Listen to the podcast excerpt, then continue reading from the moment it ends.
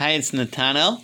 I uh, wanted to share something about really the Parsha and um, and Haftarah together. And by that I mean that this week we start what's called the Daled Parshas, four special Torah readings that we read just just at the end of the Torah reading for the Maftir, and then we read a special Haftarah with it. To appreciate how important this is, this Shabbos actually we're going to take out three Torah scrolls. We're going to read the Parsha.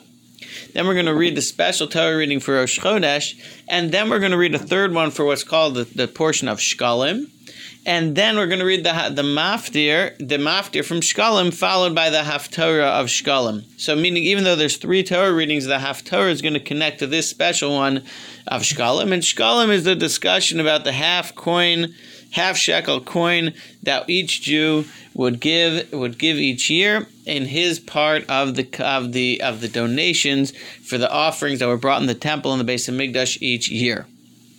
And that's what the Haftarah discusses the collection that was done in the time of Yehoyada um, to collect the, sh- the half shekel and, um, and renew the Beis Hamikdash and its karbanos. The Parsha, this little piece of Maftir that we read about the Shkalim, was actually done by Moshe Rabbeinu. Moshe Rabbeinu himself did this the first time, and the Torah says this is something that we should continue to do. There's an interesting discussion that the Medrash tells us where Moshe said to Hashem, What's going to happen when I die? Is anyone going to remember me? And Hashem responded every time that they do the, the half shekel collection, like that you instituted, that you did the first one of, you will be remembered. And it's going to bring out to the Jewish people every time we do it how special and what Moshe Rabbeinu means to us. So the question is, why is that? And the answer is, says the Argadal um, says, says Argadal sure, is a very interesting thing. When did they do this collection? This collection was done post sin of the golden calf. The Jewish people, if you will, were, will, were feeling very bad. Were feeling feeling like they had really let Hashem down, that they couldn't, and they they hadn't lived up to the what they could be in their relationship with Hashem. And Moshe came and said, Let's build the Mishkan. Let's give all of our donations, starting with the half shekel um, or including the half shekel, and lift ourselves up, lift our heads up high, and say, We know that we might have made a mistake, but Hashem wants us to build a Mishkan. Hashem wants to be close to us, and we can do that. We can, we can straighten out any mistakes that we had, and we can come close to Hashem again.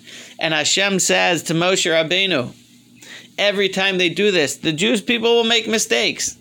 But you're going to be the one that they're going to remember and say, Moshe told us never, never stay down. Never, never think that you can't can, can't have a special relationship with Hashem. Never think that it's over. Lift your heads up high, straighten it out, come close to Hashem, have a part in the very offerings by your donation of the half shekel, the very offerings of the Beis Hamikdash, because Hashem loves you, because you're always close to Hashem. There's never a moment when we're not close to Hashem.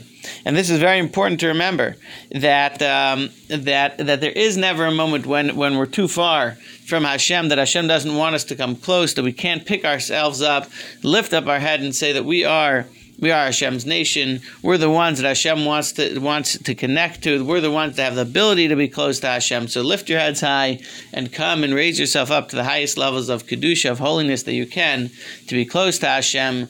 And may we merit speedily in our day to do that in the Beis Hamikdash with our little donations, each one participating in the offerings and in the rebuilding of the Beis Hamikdash.